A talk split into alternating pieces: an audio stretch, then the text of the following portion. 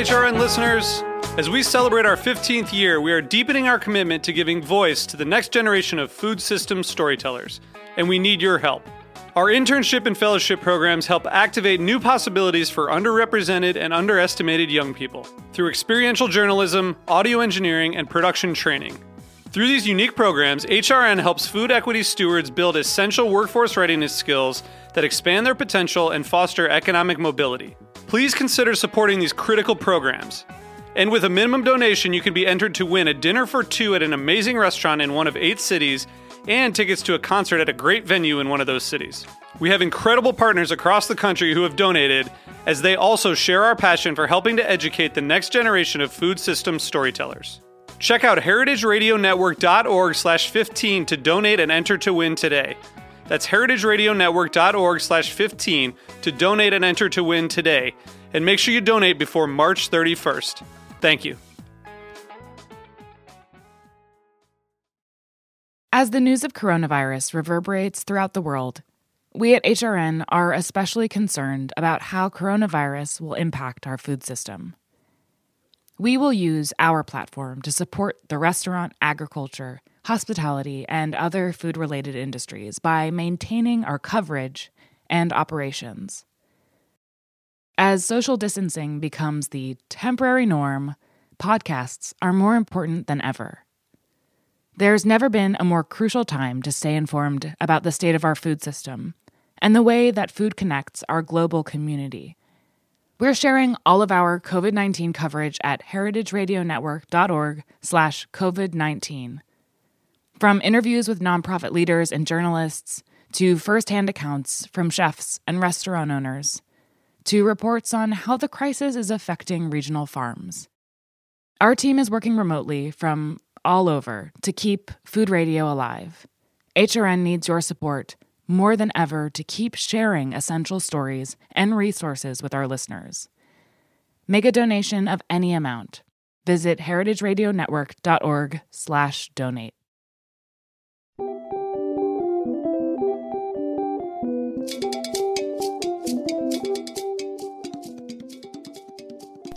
Welcome to Food Without Borders, a show about food, politics, and identity. I'm your host, Sari Kamen, and you're listening to heritageradionetwork.org.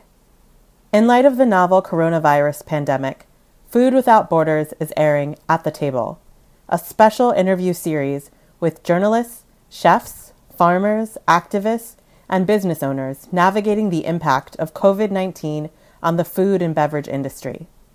This series was originally recorded for MOFAD, the Museum of Food and Drink. If you'd like to watch the online video version of these interviews, please visit www.mofad.org backslash online dash video dash series. Thank you so much for listening. Hi, everyone. This is Sari, the Public Programs Manager of MOFAD. I am back with at the Table, which is our online video series about the impact of COVID on the restaurant industry. Um, today I'm in conversation with Tunde He is a Nigerian born chef and activist coming to us from New Orleans. Hello, Tunde. Hi, how, are you doing? I'm doing pretty well. I just watched uh, an awesome conversation on Instagram Live with uh, Yewande Komolafe and Osei and I saw you were on there too, which was great. Yeah, yeah, with black black food folks.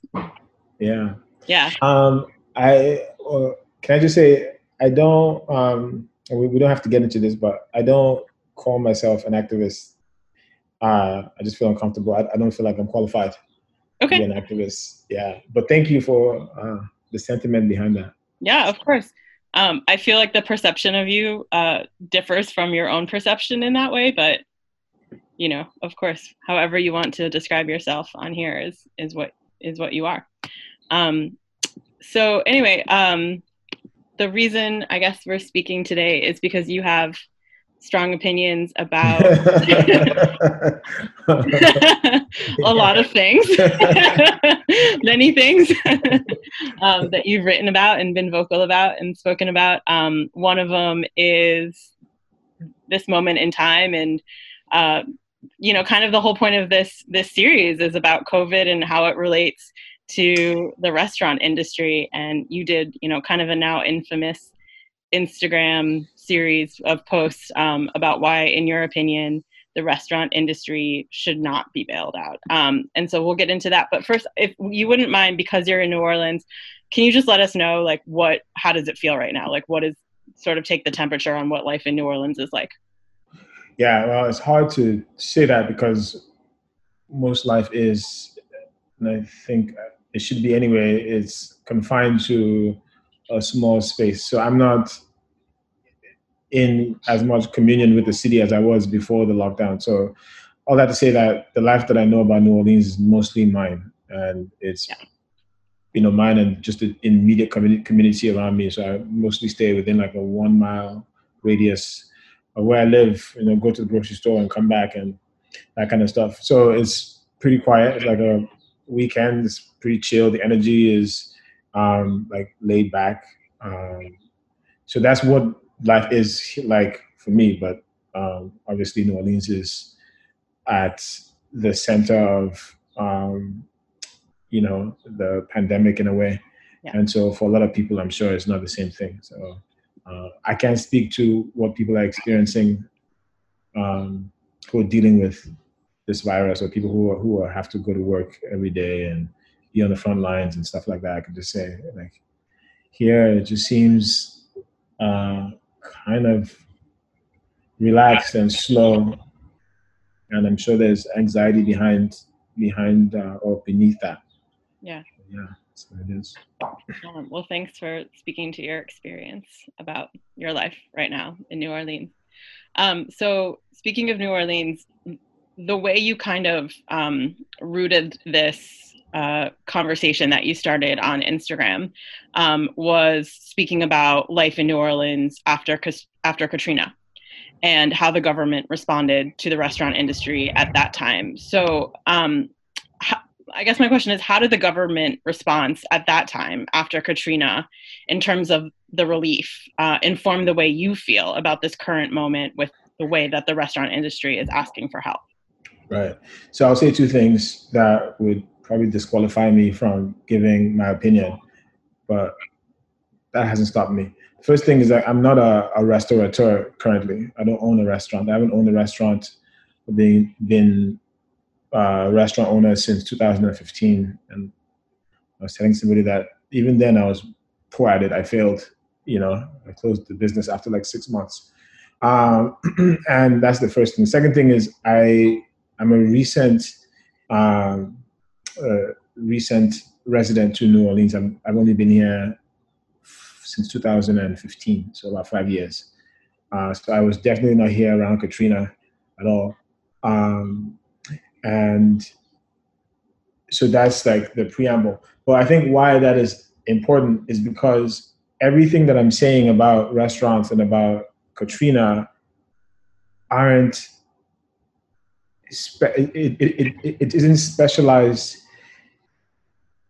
information. It isn't from my experience. This is public knowledge. You know if you if you just scan um, briefly um, history or you know you talk to people about katrina or you talk to people who own restaurants the things that i say are true so i'm so all of that to say is that we don't need to look too far beyond us to like understand where things are going after katrina you know some people some people actually said that the city should not be built out, that it was more trouble than it's worth, right? So that's that that was the dire situation um, that folks in New Orleans um, faced, and restaurants were, um, were were were battered. You know, they they they took a beating. You know, everything that makes restaurants work. You know, water, um, power, food, employees, all of that was like completely disrupted by by Katrina. Again, you, you don't have to have lived through Katrina to know that. You know, that's that's what happened. And so that moment, you know, was I think for some people um, was a moment that was difficult to see beyond, right? Um, but in retrospect, that moment was a catalyst for what New Orleans is right now, which, uh, in terms of numbers, the the restaurant and hospitality industry has um, rebounded con- considerably. I have to tell you, I live with my brother, and so he's going to be doing things. I walk around here, so that happens, it'd be crazy. Anyway, um, so so Katrina, you know, was this moment that catalyzed what the present is right now. So in terms, so there was this influx of money. Um, there was, you know, development. Um, so like ramped up to rebuild, but also to expand um, the city and the infrastructure. And I, and by that, I don't necessarily mean key infrastructure like the levees, which were addressed, but maybe not to the extent that folks wanted it to be. I'm talking about the social infrastructure of the city. So, you know, more businesses, more restaurants, more bars, more hotels, more all of that stuff um, happened here. Um, and because with, with that comes more tax revenue. And also more white people moved in, more people in general moved moved into the city um, to take up space, um, uh, and also you know in, in, in essence to, to to displace as well. And so if Katrina is, is a is a moment that caused this sort of like once in a generation disruption or break in our social and economic lives. And the pandemic is not just that, but also uh, a more broadly or broadly en- en- encompassing reality. So New, uh, Katrina was about New Orleans. The pandemic is about the globe. Um, we can see that if we're you know to follow trends, that what is most likely going to happen, considering how much investment we have in our current like economic system, in our current um, social order, we are going. This is going to be a blip that reinforces the systems and the processes that came before it. And this is just my perspective based on based again not on any sort of like specialized knowledge, but based on on a superficial reading of New Orleans. And I say superficial because I'm saying that it's obvious what happened. Like you, you don't need to be an expert to see this. You, you just need to be honest about um, what you're seeing. Yeah. Um, so, I mean, I'm also curious because you brought 9 11 into that post that you wrote. Uh, and you kind of compared the the way that the United States reacted and recovered after 9/11 versus the way that Katrina um, after Katrina New Orleans reacted and responded. So what was what was sort of your thinking in comparing the two of them? Because it seems like you're sort of comparing this moment with the restaurant industry, even though it's um, a country you know that's responding, or you're talking about like a nationwide issue. Um, but you're sort of drawing a line more towards New Orleans versus the United States, as opposed to the United States now versus the United States after 9/11. If that makes sense. Right. So I think the, the, the comparison I'm drawing was I used 9/11 to make a statement about the global impact of an incident. But oh, sorry, the the the the not global then, but yes, I guess it was global. But I also meant the national impact uh, versus the very geographic or uh, the very like localized impact of Katrina. Uh, Katrina was. A local bomb. Mm-hmm. Obviously, it had um, effects on the, the, wider economy. You know, there was, I think, some disruption to um, production of oil in the Gulf, that kind of stuff. But it was really just, it was really a local bomb. Um, uh, 9/11 was a national, and in fact, a global phenomenon. It was an event that affected the entire country, which is interesting when you think about the actual scale of what happened um, but its effect, you know, rippled throughout uh, the consciousness of all Americans, you know, uh, and so, you know, there was a whole new um, security apparatus that was created after 9/11, right? Um, so, so that was that was how um, significant it was. So, so my my point in connecting the pandemic to 9/11 and um, Katrina is, is to give examples of the scale of events. Um, first scale was was 9/11, which was national and global, and talk about how that that affected the way we um, the way we interact uh, with, with uh, like our ideas of, of, of, freedom and and and security. Um, and then Katrina was talked about uh, very specific reality that affected uh, the city, but also the restaurant industry, and how both were close to collapse, and how both um, um, rebounded. And I'm saying in both cases, when we thought that the world was going to change forever, and the world did, everything still remained the same. Yeah, you said something. Um, I think in that post that you wrote, you wrote, uh, "Still, we're on the verge of nothing new." Yeah. And I thought, I mean, everything that you wrote was you know so poignant but that in particular like sort of stopped me in my tracks you know the idea of like being on this precipice of having like an opportunity for change and then of course just proceeding. Yeah um, first of all the the the the birds here are just violent with their chirping. So sorry about that. it's, it's, kind of beautiful. I love okay. it. like people call me, people call me. They're like, "What the fuck is going on?" I'm like, "These birds, man, they're just out here." Uh, violent was not the word that came to mind. Try trying to sleep at like 3 a.m. in the morning and they just keep going. Um, so yes, I I'm working on this other project um, with a friend. There's a film, there's a short documentary project that has now. So it's sort of it wasn't inspired by the essay, but it's now like a, comp- a companion piece, piece to the essay, and we're going to release the first episode. I think tomorrow or something.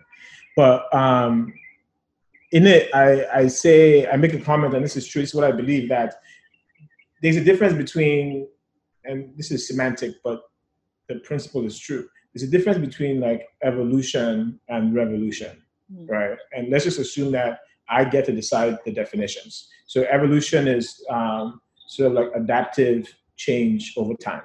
You know, you adapt to circumstances, and then revolution is like a radical break with um, with the past for a new future, or uh, uh, a paradigm shift, moving from one reality to another reality. That is a revolution.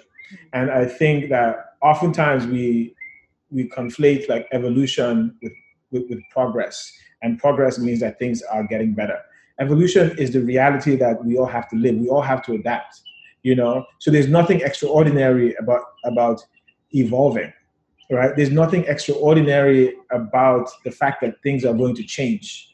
Uh, what is extraordinary is that if that change is something revolutionary, that that would be the extraordinary thing. So in the piece, what I'm saying is that we are on the verge of nothing necessarily new. We're on the verge of things continuing to remain the same in that we are on the same evolutionary trajectory and that has always been that will always be that has to be or else we are going to we are going to die like we need to evolve and the conflation of evolution with progress or the conflation of evolution um, with revolution is what gives us the idea that when we have when we face this sort of like cataclysmic event and there's uh, a really concerted effort in response to the event that we can expect something revolutionary.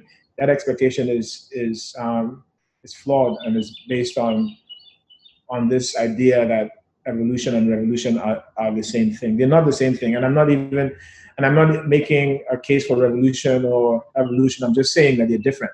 And so we just need to understand that and make decisions based on the fact that these two things are different. Yeah. Um, I mean, it does feel like by the end of your post that you are making a case for revolution, I assume, because isn't that why you wrote it?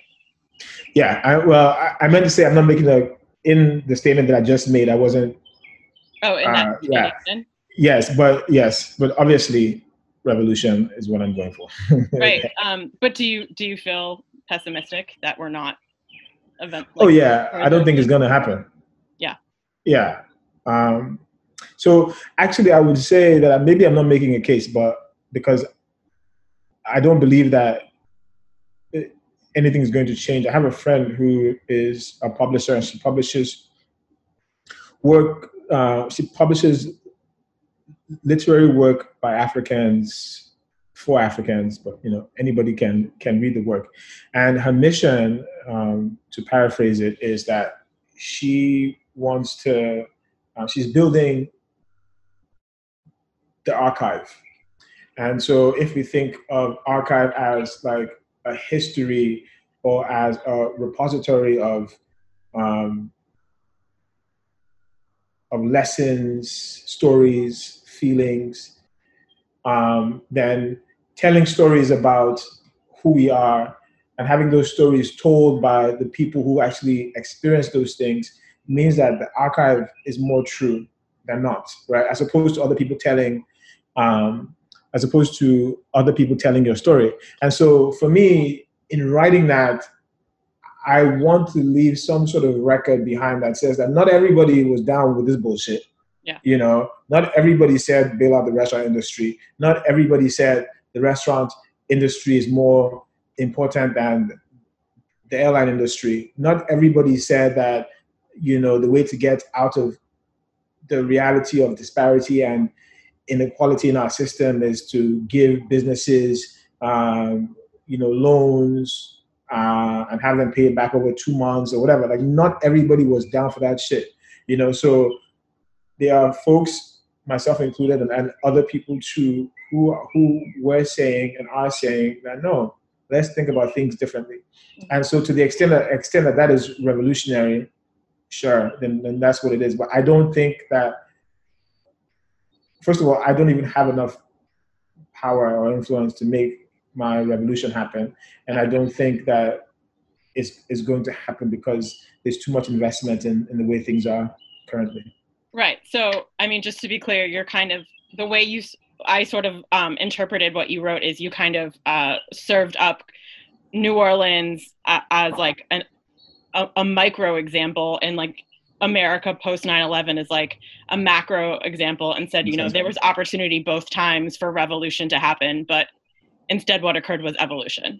Yeah. There was response, and there was people who called for revolution, and then ultimately, we we still have capitalism, and that's yeah. Yeah, and I, and I think you make my point better than I did, especially. No, with, I don't think so. The, no, no, but especially with the 9/11 um, thing, you know, we forget.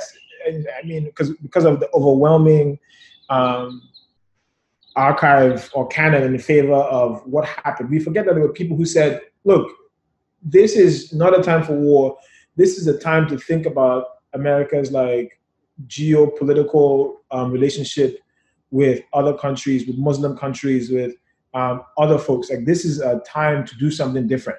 Yeah. Right? There were people who, who who who said that, and I didn't necessarily address that at all in my essay, and I probably sh- um, should have. So that's the point that I'm making by saying what I said is that yes, that th- this is a missed opportunity. Um, and I feel like the opportunity is already gone in this moment, right? People are talking about reopening um, states. I mean, some states are already kind of partially open.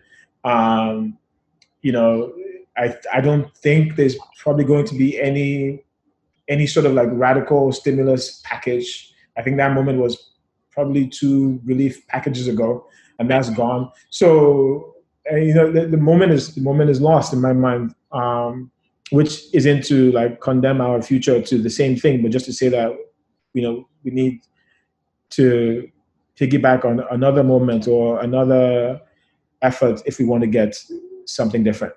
Yeah. Um, can you just explain uh, for those who haven't read your writing, like what is your sort of fundamental critique in which the way that restaurants are asking for relief? Um, I think, wow, fundamental critique. Well, the fundamental the fundamental critique is that have, we have disparity in the restaurant industry and in the economy at large.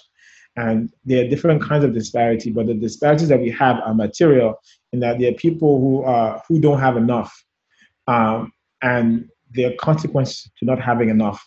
And so, if you don't have enough uh, of your material needs met, it means that in plain terms, you have poor housing, poor education, poor healthcare or no healthcare, uh, poor jobs, poor leisure, just poor outcomes in general.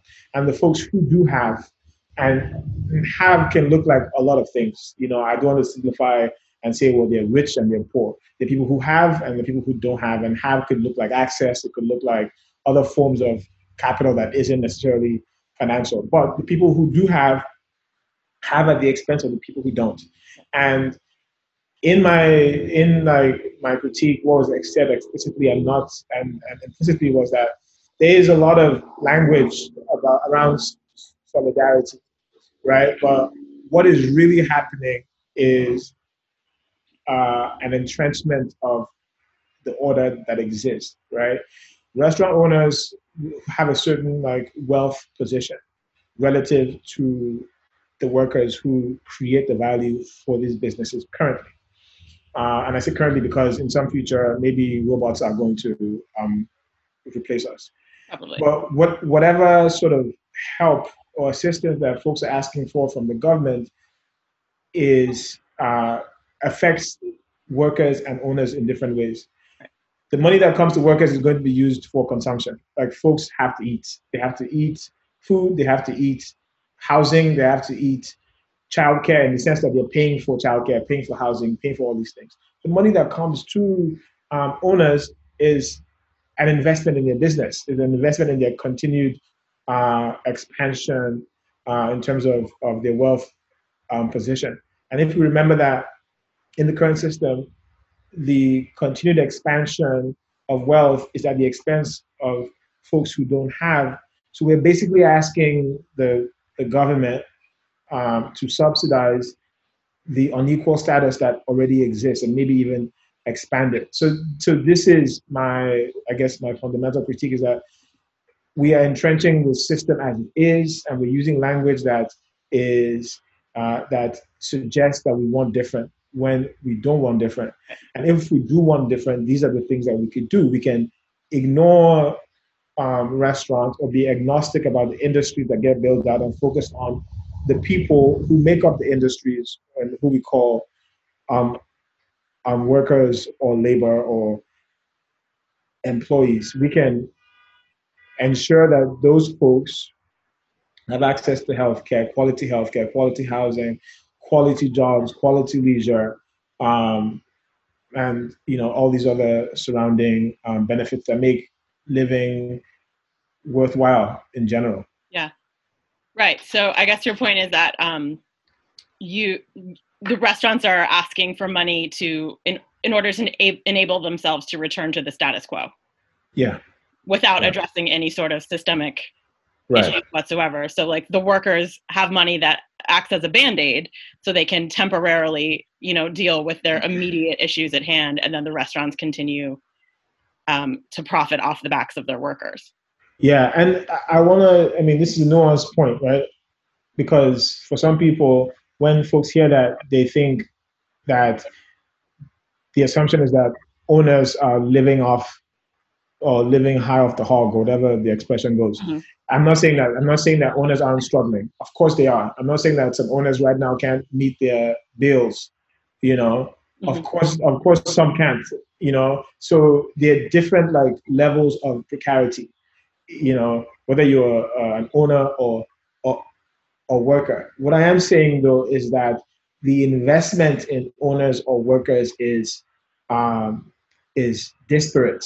Mm-hmm. Um, there are different kinds of investment in, in, in our economic system, right? It's like one is a loan, one is like an investment in your business, and businesses um, are meant to create profit and accrue interest and all that stuff. So that one is one is that, and the other is something else. Is we'll give you a stimulus check, you know, we'll give you insurance benefits so you can just keep consuming.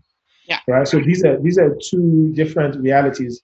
But if we just like again ignored the labels of owners and workers and just took care of people, because owners are people too, then the owner presumably may may also re- rethink their position. Like if they don't have to like be stressed 70 hours out of the week and worry about how they're going to meet payroll and and and and uh, uh, pay their suppliers and and stay in business, but they can uh, work a decent um, number of hours, and then also have the same things that we're talking about that workers need healthcare, um, housing, education, childcare, benefits, leisure, then maybe they maybe they rethink the, the entire reason why they are in that business. Maybe they, they don't want to be there and they think that's the only option they have. There's a definition of, of capitalism that says capitalism is a, a lack of choice.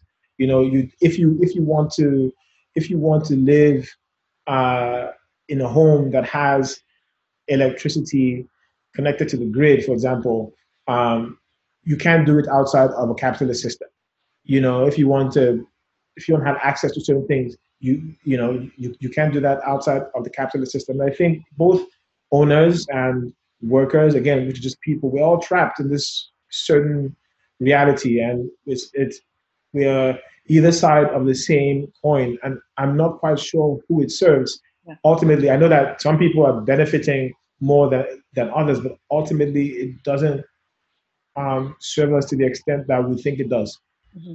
Yeah, which is why you wrote so beautifully that the restaurant industry is the best lens uh, in which to examine American capitalist values.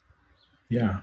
Um, so, in terms of this revolution that you know you don't feel optimistic about it at this point, um, you did you did lay out some demands, I guess, on a policy level, on a federal some, level. Some demands to my Instagram followers. I demand you guys do this.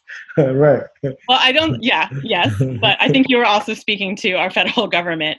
Um, but it was, int- I mean, to me, it's so interesting because you're, you're de- the three demands that you put forward are reparations for African Americans, Indigenous people, uh, eliminate poverty with um, a federal job guarantee and baby bonds. And all of these, when I read them, I was like, that's pretty radical. But then you also laid, you also showed us that there was precedent for all of them. So in fact, they weren't so radical.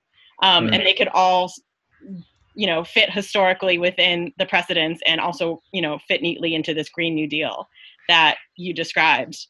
Um, so, so if if we can kind of pivot to if there's any sort of um, window at this point for revolution, maybe not with all of these policy demands being met, because I mean, how realistic is that? But is there any way to shift at this point? I think within the restaurant industry, for those owners who are um, like you, care about possibly creating some changes and shifts so that we do have a, a more equitable industry going forward. Does that what would that look like? How would that have to happen? Yeah, so I would say that those three things or two and a half things that I mentioned aren't my ideas, and um, so just just to be clear, and I they're just a product of the reading that I have done. Those specific ideas, as packaged together, come from um, an economist named Sandy Sandy Darity, who does work um, around racial wealth disparity, and he's uh, an economist at, from Duke University. So, th- so those are his, you know, packaged together as that are his ideas. Now, the individual um, policy recommendations don't necessarily belong to him. This is the product of a lot of um, research that other folks have done. And then the Green New Deal is again that's also like a policy brief, uh, or rather not a brief, but a policy proposal that has been around uh, I think most of us identify the Green New Deal with um, AOC, mm-hmm. but has been around long before her, and uh, that folks have been um, working on. So, just, have you ever been? I'm just curious. Have you ever been in touch with her? Just no. No. Okay. Yeah. So, um, so I, I, guess I'm saying all that to say that there is like a rich history of people, um, not even a history, it's a rich present of people like doing this work, serious people doing this work. Uh, and to your point, things like reparations have happened, you know, are, you know, in, in all sorts of different, yeah, different, in a different, like weird ways, you know, are still going on. Like if you look at, uh, uh, well, let me not say what I, I can't like back up with facts right now, but yeah, reparations has happened, you know, um, and the uh, I think the, the baby bonds one, I'm not sure. I, am I'm, I'm not sure if that you know they're, they're different. That the baby bonds thing is based on programs that currently exist, right? Like some folks can you know pay uh, uh, divert money towards certain accounts uh, for college tuition, and those have certain tax benefits and stuff like that. So there are mechanisms to make this happen. The federal jobs guarantee is basically what we have right now with the um,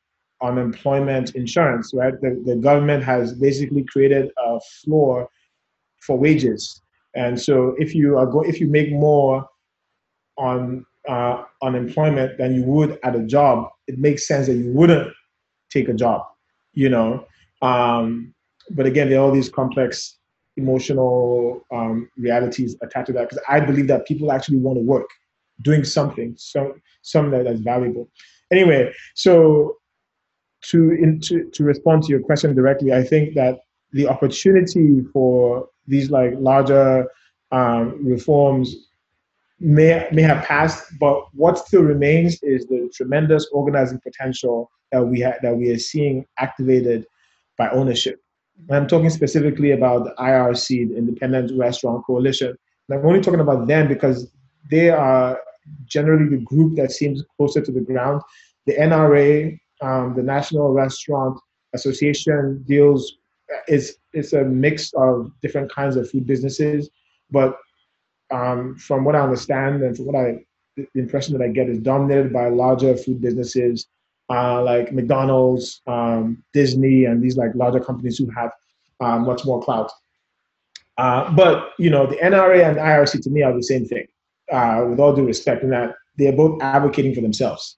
Um, so, to my point about the, the organizing potential that exists, I think that again, if the IRC, as an example, drops its demand for a sectoral specific bailout and instead begins to advocate for wider worker relief exclusively, then we can begin to see the turnaround and, and, and the change that we need to. Imagine if the IRC wasn't like writing reams, uh, uh, uh, ex, ex, ex, um, expending reams and reams of paper on why the PPP doesn't work and like, you know, what new fine tweaks should, should be made to that. And instead of two months after opening, they should extend it to like six months. After, like, instead of that, like, why don't we just say universal basic income, universal insurance, um, universal childcare?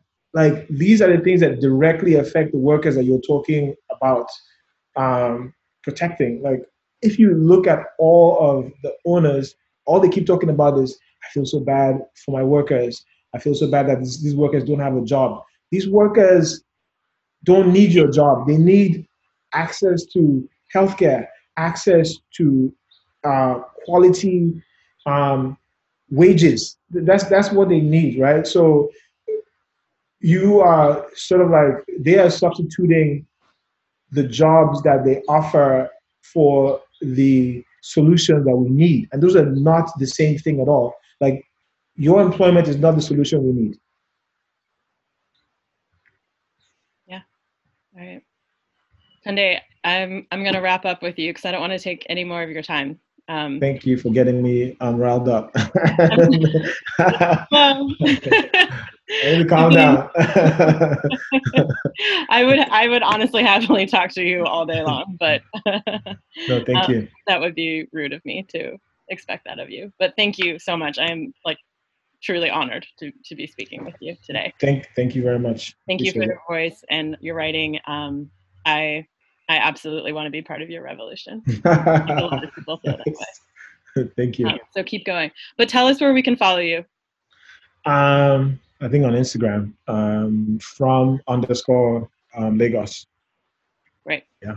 All right. Well, you stay safe. You too. Take care. Okay. All right. Cheers. Thank you. Thanks for listening to Heritage Radio Network, food radio supported by you. For our freshest content, subscribe to our newsletter. Enter your email at the bottom of our website, heritageradionetwork.org. Connect with us on Instagram and Twitter at heritage underscore radio. You can also find us at facebook.com slash heritage radio network. Heritage Radio Network is a nonprofit organization driving conversations to make the world a better, fairer, more delicious place. And we couldn't do it without support from listeners like you. Want to be part of the food world's most innovative community? Subscribe to the shows you like, tell your friends, and please join the HRN family by becoming a member. Just click on the beating heart at the top right of our homepage. Thanks for listening. This program is powered by Simplecast.